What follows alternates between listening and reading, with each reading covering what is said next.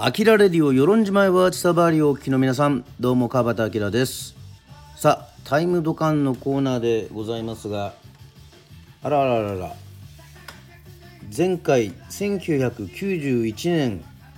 タイムドカン。3月の16日の水曜日ということでございましてそうですね。1ヶ月弱ですか。そして、えー、1991年に取り上げた少年時代は、えー、先日ね永眠されました漫画家の藤子不二雄 A さん少年時代の関連ということでございましてなかなかねこのつながりというんでしょうかね、えー、そういうのを思わずに思わずはいられないというそういったところでございますけどもさて1990年平成2年ですよ、えー、世界的にも激動の時代でございましてはい、えー、湾岸戦争ねイラクのクウェート侵攻で湾岸の危機ということでございましてドイツ統一ね、ソ連が一党独裁放棄大統領制にということでございまして事実上ソ連の崩壊などなどえー、そういう時代でございましたけどもですね。はい。またちょっとですね、えー、視点を変えてまあいろいろこう見てみるとですね1990年平成2年ですか。そうなんといってもですねまあ音楽関連になりますけどもローリング・ストーンズ初来日公演ですね。東京ドーム行きました。はい。えー、ラジオでも話しましたかね？あのね当時住んでた赤羽のね、えー、チケットピアに並んでね、えー、ローリング・ストーンズストーンズファンと共に、えー、夜を明かしてチケットを取ったという、えー、そしてポール・マッカートニーの初来日などもございます、えー、1990年代新食品ヒット食品などキリン一番搾りなどなどいろいろ、えー、ございますがまたですねちょっとこの時期のですね音楽1990年の音楽に目を移しますとですねまあもうねもちもちろんさっきローリング・ストーンズポール・マッカートニー東京ドームなど。まあそして前年の TBS の「ザ・ベスト10」に引き続き3月に日本テレビの歌のトップ1010月にフジテレビ夜のヒットスタジオ「スーパー」とゴールデンタイムの生放送音楽番組の終了が相次いだということでございまして。あそうだったんですね。そして、えー、日本で BB クイーンズによるテレビアニメ「ちびまる子ちゃん」の、えー、主題歌「踊るポンポコリン」がオリコン年間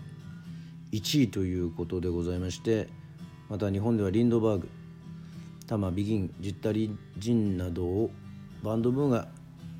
起きたテレビ番組「イカスバンド天国」はイカ天ですね、えー、ブームに関して大きな役割を果たしたと書いております。さあそして総合シングルなんですけども1位 BB クイーンズね、えー、もう本格的なシンガーの方が BB クイーンズというね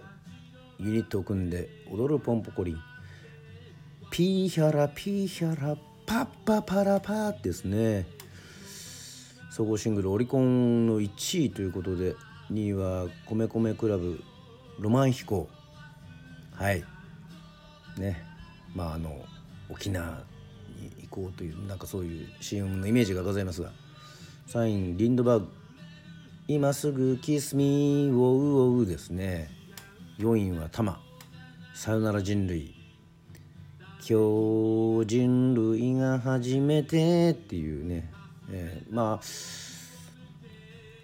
えー、5位は「プリプリ」だったり6位は中森明菜さんだったり。7位が「ザ・ブルーハーツの情熱のバラ」8位工藤静香さん唇から美薬。9位サザンオールスターズ真夏の果実。真夏の果実も1990年ですか。これあのですね確か沖縄の映画館だったと思うんですけどもね、えー、まだ国際通りに沖映画館あった時代だったかな。ちょっと記憶がちょっと曖昧ですが稲村ジェーン見に行きましたね。はい。そしてやっぱりあのバンドブームもありましてまあジッタリンジンの日曜日だったりビーズが入ってますけども、まあ、ジュン・スカイウォーカーズ白いクリスマスですね。でなんといってもあのこうどうしてもやっぱり洋楽この時代ちょっと中心に聴いていくことでこのが多かったんですけどもユニコーンの働く男を聞いてですねまああの妹からちょっとユニコーンとかね、ザ・ブームレピッシュというその時代のバンドを聴かせてもらったんですけどもこのびっくりしちゃいました。はい。ね。結構あの働く男はね、まあ、テレビの影響もありますけどもその曲のこのね A メロからこう流れるように、まあ、ちょっとビートルズっていうんですかね XTC っていうんですかあのサビに至るところでもすごいいいなと思ってユニコーンも取り上げたいな働く男にしようかなというふうにいろいろちょっと今回1990年思い入れのある歌も何個かあるのでちょっと考えましたけども私が1990年の、えー、タイムドカン。タイムドカン、えー、そもそもタイムドカンというのははい私が、えー、その年に衝撃を受けた曲を紹介するということで、えー、ございましてはい悩みに悩みましたが、えー、23位に入っている徳永英明さんの「壊れかけのレディオ」を、えー、弾き語りで歌おうかななんていうふうに思っております。はい。まああのねこの徳永英明さんの「壊れかけのレディオ」まあそもそもねえー、日大芸術学部放送学科を 落ちてから、えー、まあまあ、ラジオ制作ねラジオが好きでやっぱりラジオやりたいなというふうに思っててうんいいですよね。壊れかけのRadio。アキラレディオって呼んでるのもまずあのアースシェイカーの Radio Magic だったり多分徳永さんのねこの壊れかけのレディオっていうのがねあるというふうに思いますけどもまあ、その当時あの徳永英明さんはですね、えー、TBS 系のドラマ「都会の森」見てましたね、えー、俳優としても、えー、出ておりましてこの曲のこのテーマがすごく素敵だなというふうに思いました。まあ、それで今回あの壊れかけのレディをちょっと弾き語ろうかなというふうに思いましたけどもなかなかこの曲のですね芯を捉えるところってやっぱりあの徳永英明さんのあの特徴のある声だからできることなんでしょうかね。なんかちょっと普通に歌ったんではとか普通にカバーされているものもありますけど、うん、結構曲としてはやっぱりこうね割合難易度が高い曲なのかななんていうふうに思っております。それでは1990年のタイムドカン徳永英明さんで壊れかけのレディオ。何も聞こえない。何も聞かせてくれない。僕の体が昔より大人になったからなのか。トに置いていた。初めて買った黒いラジオ。いくつものメロディーが。いくつもの時代を作った。思春期に少年から大人に変わる。道を探していた。汚れもないままに飾られた行き場のない押し寄せる人並みに本当の幸せ教えてよ壊れかけのレディオ。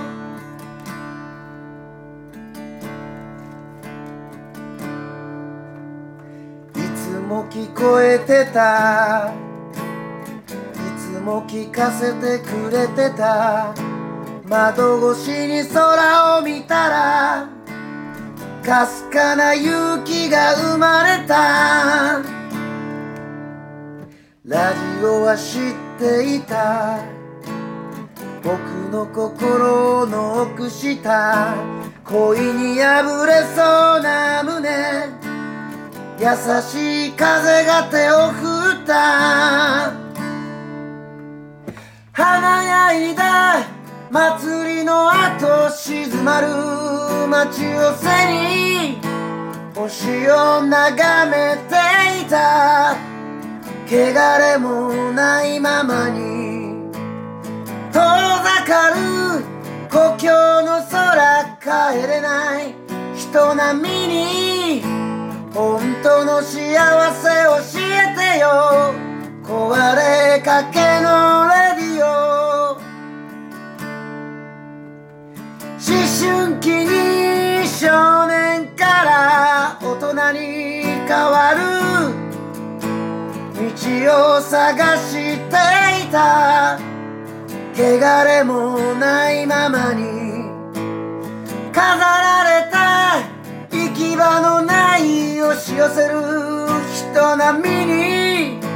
本当の幸せ壊れかけのレディオ。華やいだ祭りの後静まる街を背に。星を眺めていた。汚れもないままに。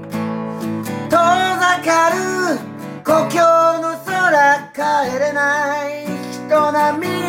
に本当の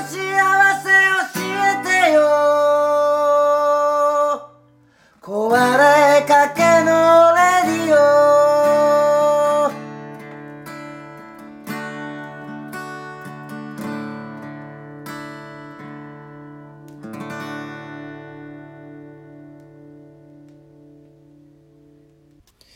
はいといったわけで聞いていただいたのは1990年の